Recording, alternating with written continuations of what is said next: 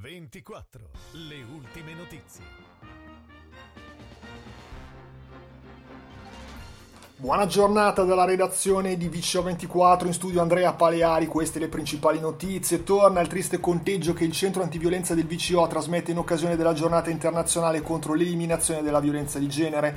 Nell'ultimo anno le persone assistite sono state centocinquantasei, per sessantadue di queste era la prima segnalazione, novantanove hanno figli minori, in cinquantadue situazioni coinvolti anche i bambini che hanno assistito ai fatti, settantacinque le donne che hanno denunciato, trentasei quelle vittime di violenza fisica, psicologica, economica, centoventuno persone, di cui novantaquattro donne e trentuno minori, vittime di violenza assistita, si sono rivolte per la prima volta all'A S L tramite il codice rosa. Strano furto in Valle Vigezzo, rubati quattordici grossi blocchi di pietra collocati lungo la strada sterrata che conduce al centro intercomunale per raccolta dei rifiuti di Villette. I blocchi costeggiavano la strada a ridosso del torrente Melezzo, messi lì a difesa da possibili esondazioni. Il bottino non raggiunge millecinquecento euro, i carabinieri indagano. Su iniziativa del Soroptimist del Verbano, in occasione della giornata contro la violenza sulle donne, alcuni edifici pubblici del V C O saranno illuminati di arancione, tra questi comuni di Verbania, Domodossola, Omegna e Stresa. Per la presidente del club, Anna Rita Marangio, l'iniziativa persegue l'obiettivo di tenere alta l'attenzione sul problema della violenza di genere.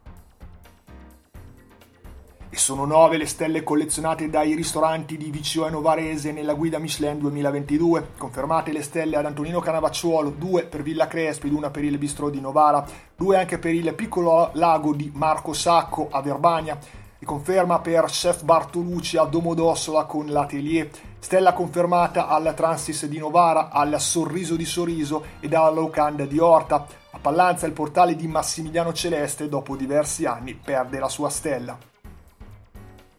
Sono dodici le aziende associate ad Unione Industriale del V C O che hanno preso parte alla giornata nazionale delle piccole e medie imprese, incontrando gli alunni degli istituti Ferrini Franzosini e Cobianchi di Verbania e dell'istituto Marconi Galletti e Inaudi di Domodossola. Un successo per gli organizzatori che parlano di un modo efficace per far conoscere ai giovani le realtà industriali del territorio, per spiegare loro la storia delle imprese e di processi di produzione.